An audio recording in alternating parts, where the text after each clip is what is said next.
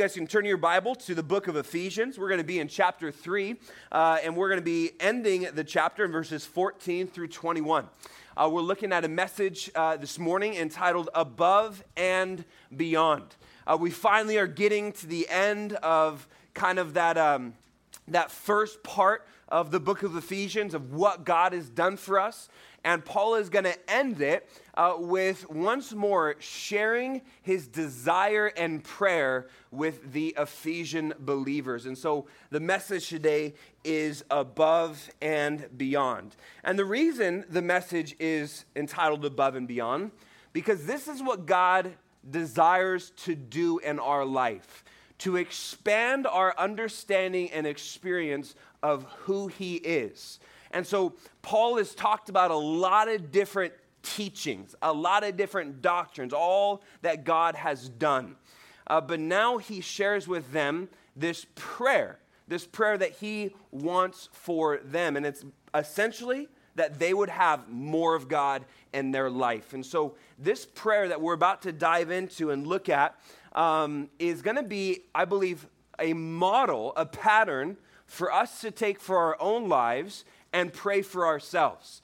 In a sense, you can look at today uh, and, and this prayer of Paul's as a daily prayer over your own life. And you're going to notice the, the contents in, in just a moment. You know, God is so much bigger than we can possibly imagine. We are going to be 10,000 years into eternity, and at that point, we'll have only scratched the surface with the greatness of God. Why? Because God is infinite. Have you ever heard that word before? Infinite, never ending, no beginning, no end, right? The Bible says that God is the first and the last. The, he is the beginning and the end. You and I are not infinite. Does anyone know what we are? Finite. Finite, exactly. We are finite, meaning that we had a beginning. Now, our lives will continue to go on even past this uh, temporary life into eternity, but we all had a beginning. God is infinite, He's infinitely big. And you and I will forever get to know more and more who He is. But even now, being these finite beings, sinful and all that we have and deal with, God would invite us in and he would say today, I believe what God will be asking each one of us is, Do you want to see me more? Because God wants to show us himself and we can lean in and see. And so we're going to read this prayer. Uh, do you guys remember back in chapter one, we actually Paul, Paul shared a prayer with the Ephesians? So it's kind of interesting. In the book of Ephesians, six chapters, there's two prayers recorded. The end of chapter one is all about knowledge, uh, but an experiential knowledge. And this prayer uh, predominantly revolves around love and is, is all about not just knowing that God loves you, but experiencing it. And so let's, let's uh, without further ado, let's, let's stand for the reading of God's word. Ephesians chapter 3. We're going to be in verses 14 uh, through 21. And I want you to notice kind of the language that, that indicates to us that what is being said is a prayer. And it is something that you and I can then take and adopt to pray for our own lives. Because I don't know about you, but I want to pray like Paul. And I would think if, if God has seen fit to place this in the scripture, in his eternal word, uh, then when we pray scripture, we know we pray according to God's word. So if you ever, you're like, I don't know what to pray, pick up God's word go to prayers of the Bible, go to just the Bible in general, pray it, and you can know it's praying according to God's word. Let's, let's start in verse 14. The Bible says this For this reason, I bow my knees to the Father of our Lord Jesus Christ, from whom the whole family in heaven and earth is named, that he would grant you according to the riches of his glory to be strengthened with might through his Spirit in the inner man, that Christ may dwell in your hearts through faith, that you, being rooted and grounded in love, may be able to comprehend with all the saints what is the width and length and depth and height, to know the love of Christ which passes knowledge, that you may be filled with all the fullness of God. Now, to him who is able to do exceedingly abundantly above all that we ask or think, according to the power that works in us, to him be glory in the church by Christ Jesus to all generations, that includes you and I, forever and ever. Amen. Let's pray. God, we are here this morning to hear from you. And as we study your word, and you've shared with us this prayer, Lord, would we take it as our own? Lord, would we pray this over the, the lives of, of those that are close to us? And Lord, would we pray it over our own life, that you might fill us with the fullness of who you are? We love you and pray this in Jesus' name. And all God's people said, Amen. Amen. Well, you can take a seat. So, hopefully, within our reading, you notice okay, this is Paul praying. How do we know that? Well, he says, For this reason I bow my knees. He's not bowing his knees because, you know, his legs are tired, and so he's getting on his knees. No, this is, this is to indicate to us that what he is about to talk about is his desire that God would do in their lives. I want you guys to look in your Bibles and notice there in verse 16. He says that he would grant you. So Paul is praying to God the Father. He's praying about you, which in this case would be the Ephesians, but we can take it as our own this morning. And he says that he wants God to grant something. What do you guys think it means to, to, to grant something to someone? Yeah, yeah, to give to them. So normally when we think of grant, like you know, access granted, right? Uh, it's to it's to give over. But but this word is actually even more expansive than that. Paul isn't just praying, God, would you give them? He's saying, God, would you make them become? This word grant there, if you are taking notes, you can note down that it means to it means to cause to be, to make, not only to give, but it's more expansive than just that. And so, as we dive into this, I want to show you the end before we get into the contents of the prayer. In a moment, we're going to look at the, there's four parts, there's four things, four separate topics that go together that Paul is going to pray over their lives. But I want to point you to the end before we get to the beginning because I think it's going to help us have some context. Notice verse 20 and 21. Paul is no longer now just praying for them. The, the request side of it is done, but then notice what he says. Verse 20, he says, Now to him. Who do you think the him is talking about? God. Now to God who is able to do exceedingly abundantly above all that we ask or think according to the power that works in us. To him be glory. This is awesome. So Paul's basically, he, he gets through his request, he prays, and then he kind of looks up to God in a sense, and he has something called a doxology. Doxology is a, is a, is a word that means a, a short hymn, if you will. It's a short kind of addition to a prayer. Uh, this is a prayer that actually can be, be repeated in a way. Maybe you've heard the word benediction. It's, it's a closing. Those two words kind of describe what's being said here. But look what he says. He says, God, you are able to do exceedingly abundantly. That, that, was a, a word that Paul is trying to say above and beyond all that we could ask or think according to the power that works in us. And so I want to set the tone in this way that as we get into these requests, the Bible declares to us that before you ever pray anything, that God is not only able, but He is desiring to do above what you can ask and even what you can think of. The Bible says that eye has not seen nor ear has heard what God has prepared for those who love Him. Meaning that whenever we come to God in prayer, God is desiring to do above and beyond, and it's all, notice, for His glory. And that's what we got to get. What are the prayers that God answers? They are the prayers that give Him glory. The Bible describes that God is jealous for His own glory. From the Garden of Eden to the garden of uh, the, the, the, paradise that we see in, in the, the last chapter of Revelation, God throughout history is after his glory.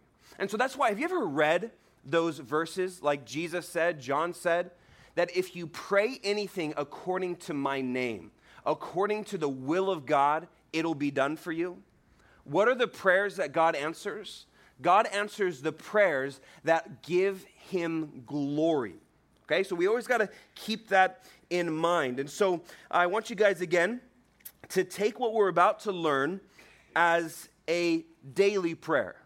And you're going to notice it has nothing to do with the physical circumstances of your life. Should we pray about the physical circumstances of our lives? Definitely. In, included within our prayer should be prayer for things, physical things that we go through, meaning situational, whether it's school, whether it's family, uh, whether it's friends, whether it's hard things, good things, for sure. But according to what we see biblically modeled, that should always be second. God is always more concerned for the spiritual than he is the physical first. Now, what you'll know if you walk with Jesus for any amount of time it is the spiritual which impacts the physical. That's why Jesus would say things like, out of the abundance of the heart, meaning the internal person, not your physical heart, but out of the abundance of your soul and spirit, your mouth speaks. Meaning, what's happening on the inside affects what's on the outside. And so, when we only pray for things that are physical in nature, we are only addressing the symptom. It's like going to the doctor with a broken leg and him putting a band aid on the bone that is broken. Is that going to help? No, it'll have the appearance of help, but the issue is actually what's on the inside. And so there's an order to things. We must be more focused on the spiritual. Should we pray for physical things? Absolutely. This is what that prayer in Ephesians 1 is teaching us, and what we find here in chapter 3. And so, what I want you guys to look at, these four requests that we're going to look at, as a staircase. Do you guys know what a staircase is? Okay, a staircase, this is a very small staircase. So you guys can see there's stairs leading up to the stage, okay? Anyone live in a two story house? Okay, you guys, if you, I'm assuming that you don't have an elevator, I would think you have stairs, right? And so I want you guys to think about these requests as a staircase, meaning that they are leading somewhere. We're going to start with the first step, which leads into the second step. They are not separate from each other, they go together and they lead somewhere. And the, and the last request is the culmination of where those steps are trying to get you. It's going to make sense, but just think about it in that way, um, and uh, we'll see what happens. So, the first step on the staircase of this prayer is strength for the inner man. Paul prays for inner strength. Paul prays for inner strength, and this is something that we should pray for. Now we're going to notice here, look at verse 16. Says, To be strengthened with might through his spirit in the inner man. And so we see that the location is on the inside, and the source is the Spirit of God. Paul was always concerned about the inner man, as he called it. He, he called it a few different things new man, inner man. Uh, and again, man is just the idea of mankind, so you put inner man, inner woman, the inner person. And he asked that God first would strengthen them on the inside. And Paul cared about the inner person most because this is what God cares about most. Do our outward bodies matter? Yes, they, they do matter. Do they matter the most? No. What's more important, body care or soul care? But that doesn't make body care not important. You should brush your teeth. We're all hoping you did this morning. You should brush your hair. Some of you still haven't done that yet today. You need to be wearing deodorant. Okay, you're in junior high. If you're not wearing deodorant yet, ask your mom to go to Target and she'll buy you some deodorant. Okay, that should be happening. Normal self care. Okay, you shouldn't always be eating cookies. All right, there should be a time and place for that. And I'm talking to myself here. Okay, now listen. Should we take care of our outward bodies? Absolutely. Um, and we should, we should seek to strengthen our outward bodies, meaning we should be taking my vitamins. Again, I'm teaching, I'm, I'm preaching to myself here. Uh, we should be taking care of our bodies. But should we be more concerned about the physical than the spiritual? No. They don't, they don't uh, negate one another, meaning, oh, I'm, oh, yeah, I actually decided not to brush my teeth anymore. I'm just so spiritual. No, you're disgusting, okay? Paul says this in 1 Timothy 4, verse 8. He says, For bodily exercise profits a little, but godliness is profitable for all things, having promise of the life that now is and of that which is to come. Notice what Paul says. He says, bodily exercise. He says, it profits a little, meaning it is profitable. He doesn't say it profits nothing. He says, that's good. He says, strengthen your body. You're going to need that because that's what I'm going to use as my ambassador, as my mouthpiece. We should seek to take care of ourselves that we might be useful to God, because we are not useful to God on this planet if we are bedridden. Now, we are, but it's in a different way. We can be more useful to Him when we take care of ourselves, right? If we die early because we were playing around in the street and, and not paying attention to our physical bodies, then we're going to be in heaven, okay? And no one else can hear about Jesus through us. Does that make sense? Now, but godliness, that's focus on the inward of being more like Jesus, is profitable for all things, not just this life, but even for the life to come. Now, the difference is this if you want to be f- physically stronger, what are some things that you have to do? Work out, okay?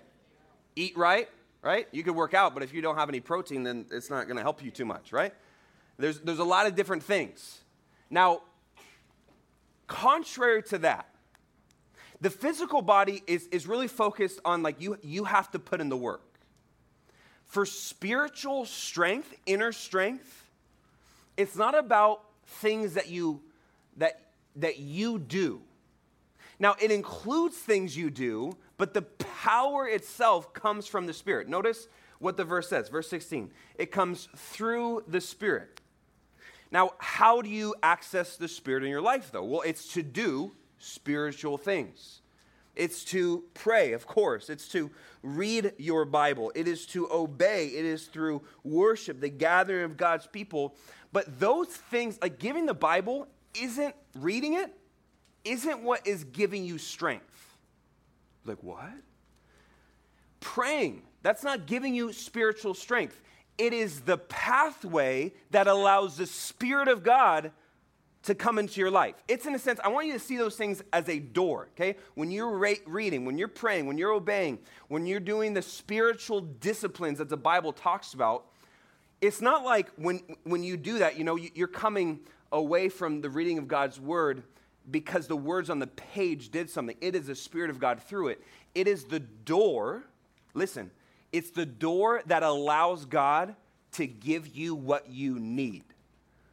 What you need in life more than anything is, is that inward spiritual renewal, which happens to the spiritual disciplines that all of us have been taught, that have been told about. Second Corinthians 4:16 says, "Therefore we do not lose heart, even though our outward man is perishing."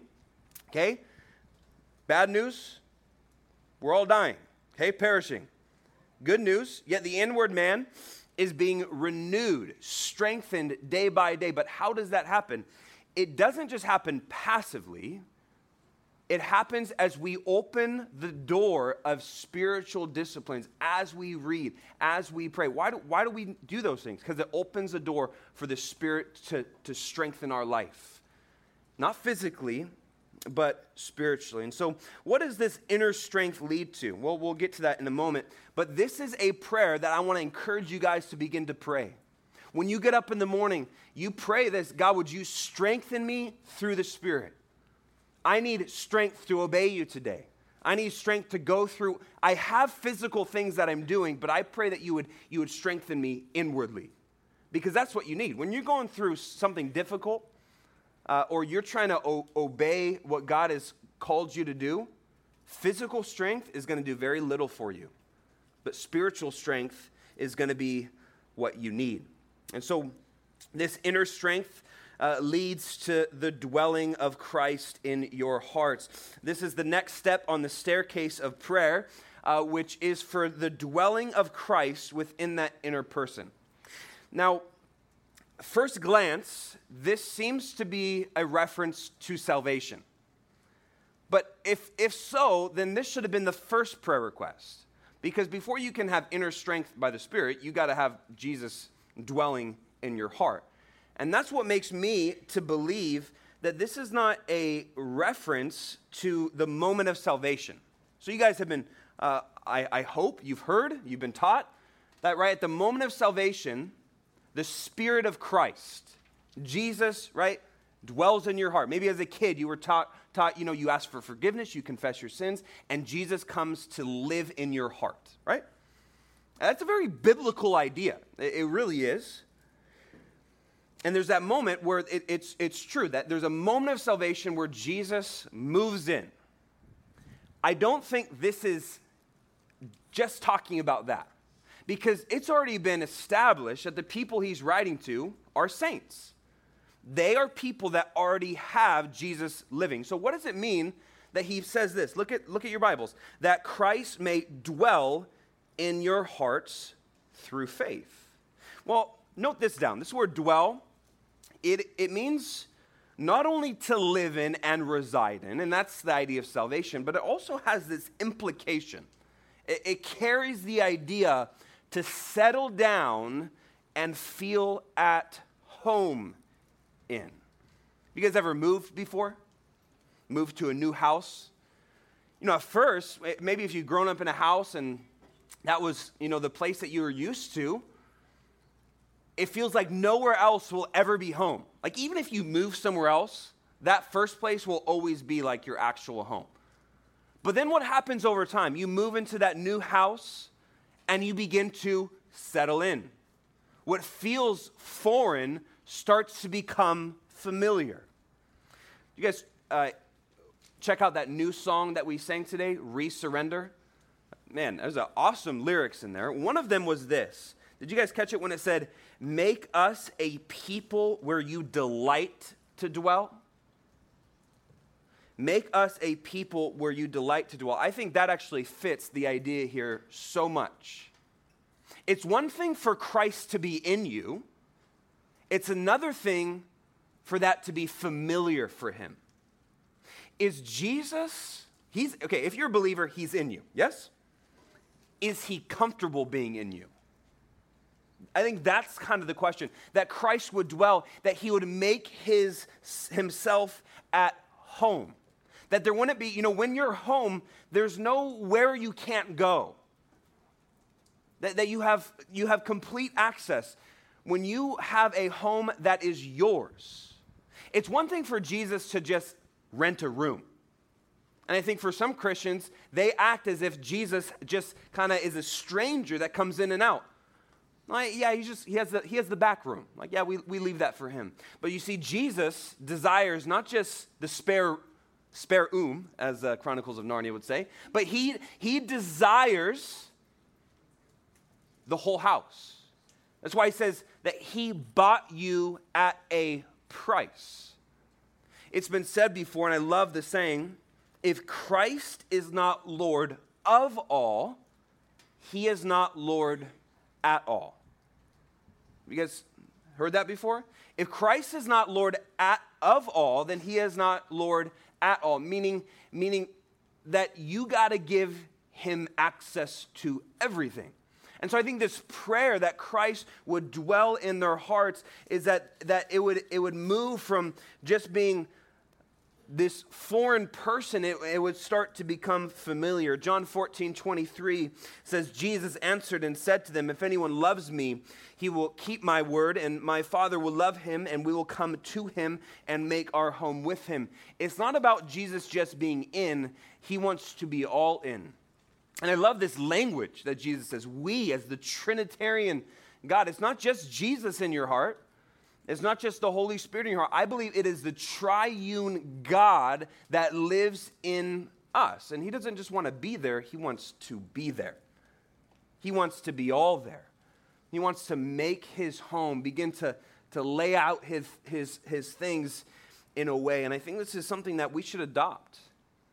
That, that we can pray this daily, not only for that inner strength, God, but God, would you strengthen me that my heart, my life might be a place that you can settle in?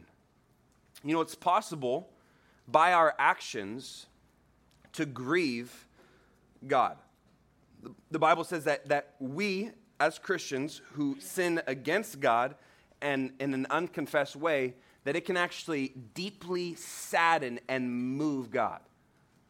But God wants in our hearts to, again, make himself at home. Does that make sense? Do you guys see the difference? And so I think it's a good thing for we to, uh, us to pray. God, would you, would you not, would you be all in? Would you be the Lord of all? And uh, notice, though, it is through faith. Do you guys see that? Look at verse 17, the very first part. That Christ may dwell in your hearts through faith. See, it takes faith to believe that God dwells in us, right? Can you go to the doctor and ask for an exam, ask for an x ray, ask for a, um, an MRI to see where exactly Jesus is in your body? No, you can't. It's not a physical thing.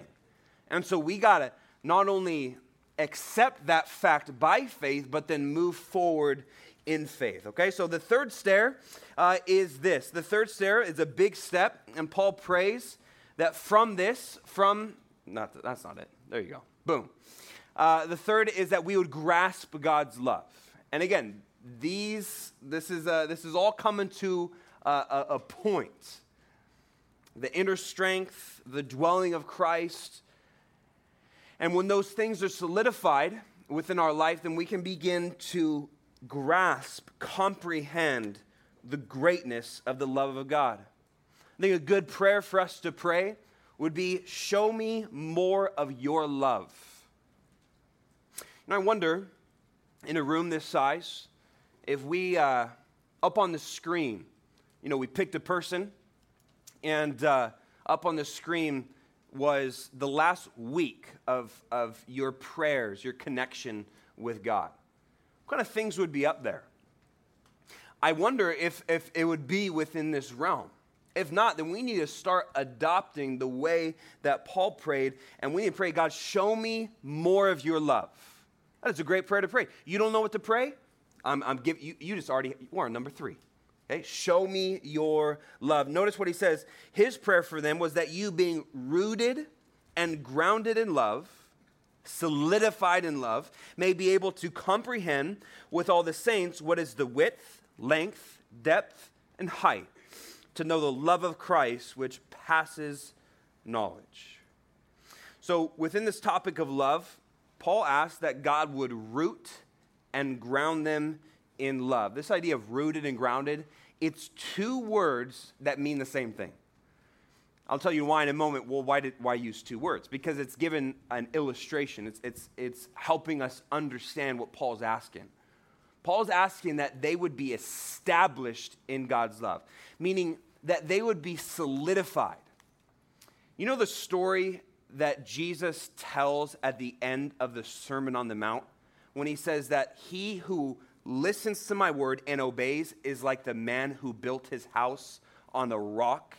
And so when the storms came, the house was unshaken because it was founded upon a rock. That's what this word grounded means. It means to be solidified. Paul's asking, God, would you solidify them in your love? But there's, there's kind of two, two illustrations here. Rooted, what do you think that's in reference to? Rooted, don't overthink it. Root. Yeah, okay, tree. Yeah, think about a plant. It's the picture of how roots would, would be fixed down deep that a tree might not be moved. Grounded is another picture that means the same thing, but it, rather than talking about agriculture, it's architecture. It's talking about a, a building, how a building would have a foundation that would go deep into the ground so that, so that when things happen, it would be uh, solidified. And so Paul desired that the love of God would make them strong. That's a good prayer for us to pray. God, would you make me strong in your love? That no matter what I face today, would I be able to lean on your love? Knowing that you love me, God, would that be enough for me? Oh, I got bad news. Oh, this happened. Oh, she said this. Oh, he did that. God, would you just, would you help me stay right within the love of God? In the book of Jude, Jude says to keep yourself in the love of God. And I think we do that by meditating on how great it is. And that's what kind of comes next. He says, next, look at verse, uh, verse 18 there. You guys have your Bibles open still? Okay. The solidification moves to comprehension. Verse 18 says, may be able to comprehend. Ever say comprehend? With all the saints was the width, length, depth, height, to know the love of Christ. He wants them to begin to grasp. This word to comprehend, it means to grasp intellectually and experientially, meaning to know, but also to take hold of. And we've talked about that difference when we talked about that first prayer in the book, uh, in, the, in the first chapter of Ephesians. This word comprehend, uh, it's the same word that we see in this verse, 1 Corinthians 9:24 says, "Do you not know that those who run in a race all run, but one receives the prize? Run in such a way that you may obtain it." Do you guys see that word obtain? Do you have any runners in here? Okay. So when you run, you run to win. And, and, he's using a spiritual example that doesn't necessarily have to do with what we're talking about, but he says, run in such a way that you may obtain or comprehend it's not just about knowing, but, but, but grabbing onto. It's this picture that God is saying, I want you to see more. I want you to obtain, to comprehend, grasp what my love is for you. But notice he does say that this pursuit is not singular, but plural. Notice what he says there, verse 18 to comprehend with all the saints. With all the saints. That's with all the people of God. We are to pursue grasping onto the love of God, but not by ourselves. There's a lot of people that will say, Well, I'm a Christian, I just, I just don't need to go to church. I kind of just love God on my own. Can you be a Christian and not go to church? Yes. True right? You're not saved by going to church. You guys know that, right? Nor does saving, nor will you be saved because you're here at church. Salvation has nothing to do with church attendance, but it does have to do with any kind of growth. Your growth will be stunted. You will actually, what I believe Paul's saying here is you won't actually be able to see the, and experience the fullness of God's love outside of the church and the community and people of God. Uh, of God. You'll, ha- you'll have uh, something missed there. You will not be able to experience all the love of God that God wants to extend towards you when you are outside of the church, right? It's like, it's like kind of like this, right? Um, people that say, I love God, I just don't go to church. Can that happen? Yes. Can I be married and never go home? Technically, yes. Is that relationship going to be good? No. no. And so we're told here, with all the saints, right? With all the saints. And, and what, what, what are we trying to comprehend? We're trying to comprehend the width, length, depth, and height of God's love for us. We're given four dimensions. We're given four aspects that we are to think about God's love width, length, depth and height. Now, what, what are these things talking about? Well, width, okay, that is the, the, the measurement of, of something from side to side. It's how wide. He wants us to know how wide God's love is. He wants us to know how long God's love is. This is a to, from a, a linear, lin, linear, gosh, linear extent from, from one side to another. So you got, you got, you got right width and length. But then you also, this is kind of interesting, he adds depth here. He wants you to know how deep his love is. how far does God's love really go? It's that same word, this word depth. Uh, do you guys know about the parable of the sower? You know, when Jesus says the sower goes and casts. Guys remember that one seed where it lands, and then Jesus says that it had no depth of earth or soil? That's that word. It, it's, it's depth in that way. And then height. This is, of course, the distance from the base of something to the top. How high? How wide? How long? How deep? And how high? The love of God. Meaning that God's love, listen, is not just a feeling, it's measurable. Now, we will never get to the end of it, kind of like how I be, be, begun. We'll never get to the point where, like, okay, I finally know and experience all of God's love. No, because He's infinite, His love is infinite. But we can begin to see part of it. We can be able to grasp some of it because it's not just a theory, it has been shown, it's been demonstrated. And it was demonstrated at the cross. Romans 5 8 says, But God demonstrates his own love toward us that in while we were still sinners, Christ died for this. I believe it is as we look at the cross of Jesus that we begin to see the love of God. That one of the things that we can pray, we can say, God, show me more of your love. And you know where God's going to point you? He's going to point you back to the cross. And as we meditate and think about what Jesus did, the more we meditate, the more, the higher we see God's love is, the deeper we see it go, the longer we see it extend. It's been quoted before that the cross pointed in four ways, right? A cross. Four ways it pointed in every direction. Why?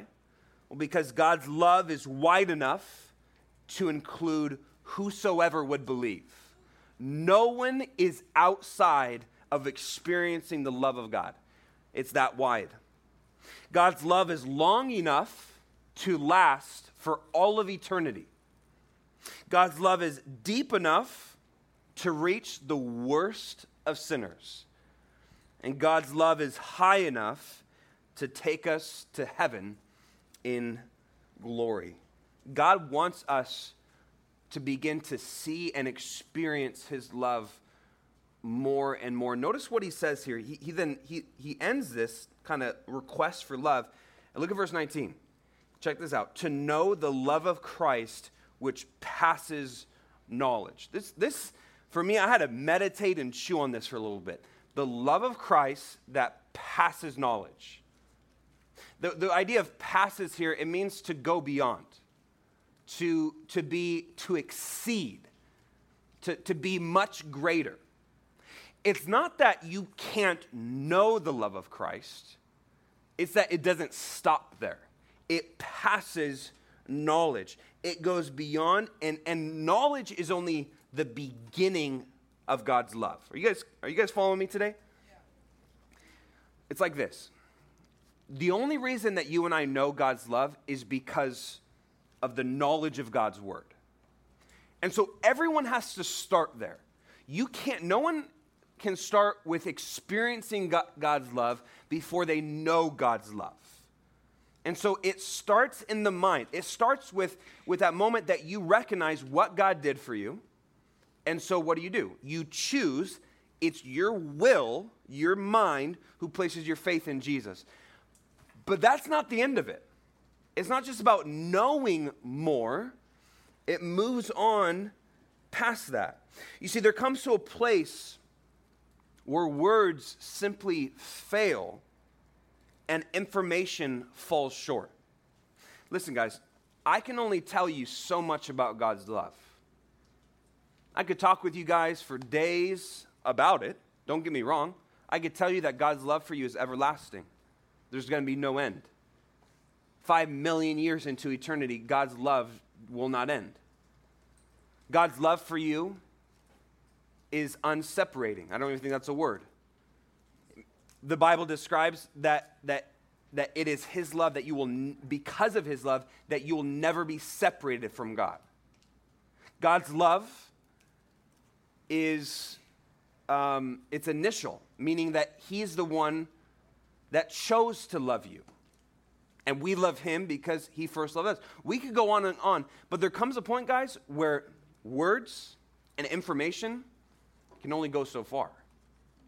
Then you have to step in and experience the love of God, which is something that I can't describe for you. I can lead you to the water, but you got to drink it. You see, we can never know his love exhaustively. We're never going to get to this point where we're like, okay, like I said, but we can know it truly. We know a little bit now, and we can experience it day by day as we allow him access to our lives. You know, when you when you go to a theme park, maybe for the first time, you gradually get to know the fullness of that park, right? That you come in, you're like, okay, this is pretty cool. And then you, and then you maybe are given a map, and so you move from one place to another, and moment by moment, gradually, the, the fullness of the park starts to become realized to you. The map can only tell you so much, but then you taste the incredible corn dog.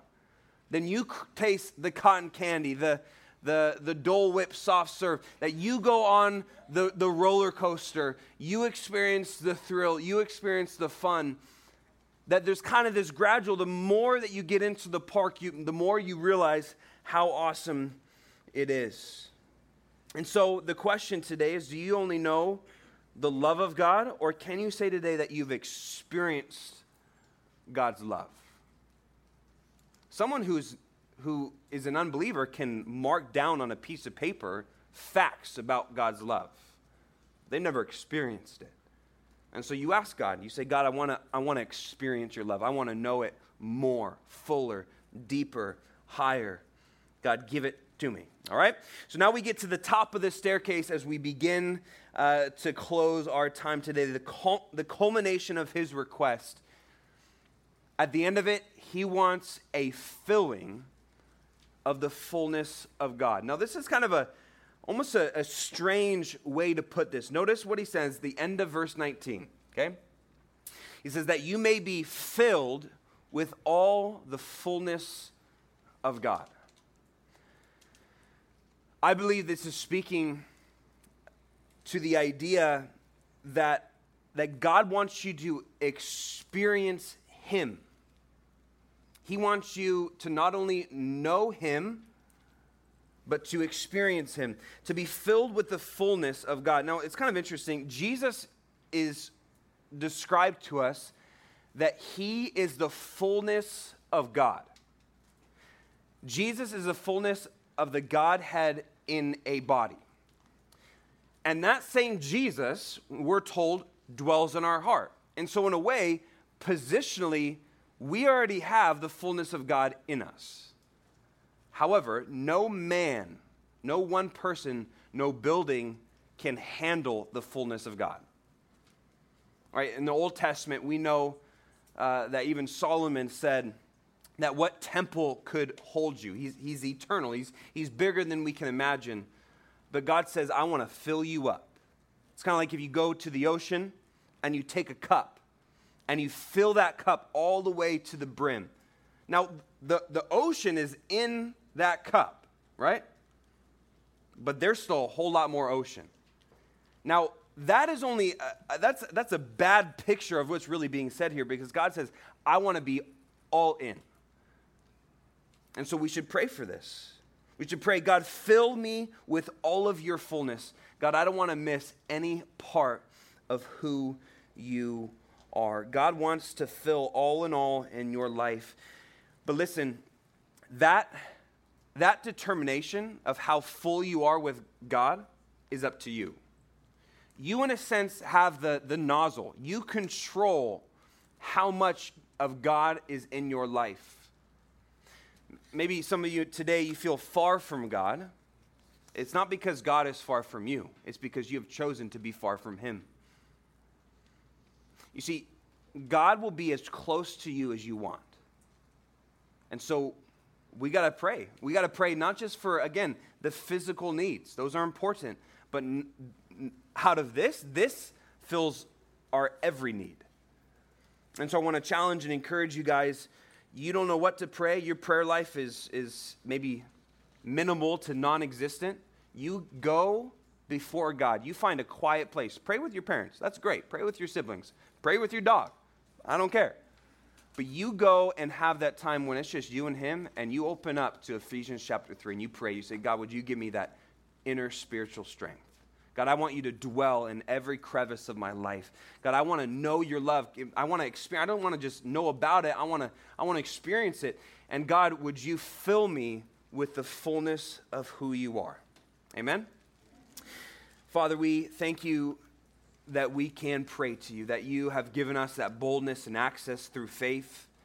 And so, God, we pray these things. Lord, I pray these things over my life and over these students here and leaders and worship and Mr. Ray, the sound guy in the back. Lord, everyone here, God, we pray that you would strengthen us in the inner man, that we might be able to have all that we need that pertains to life and godliness.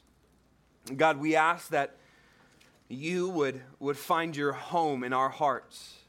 Lord, if there's anything uncovered, that you would uncover. We give you absolute access to every room. God, we, we, we want to be able to, to see and experience the fullness of your love. And God, we pray that you would fill us with the fullness of God, that we might press in, we might go deeper into our relationship with you. We love you and pray this in Jesus' name. And all God's people said, Amen.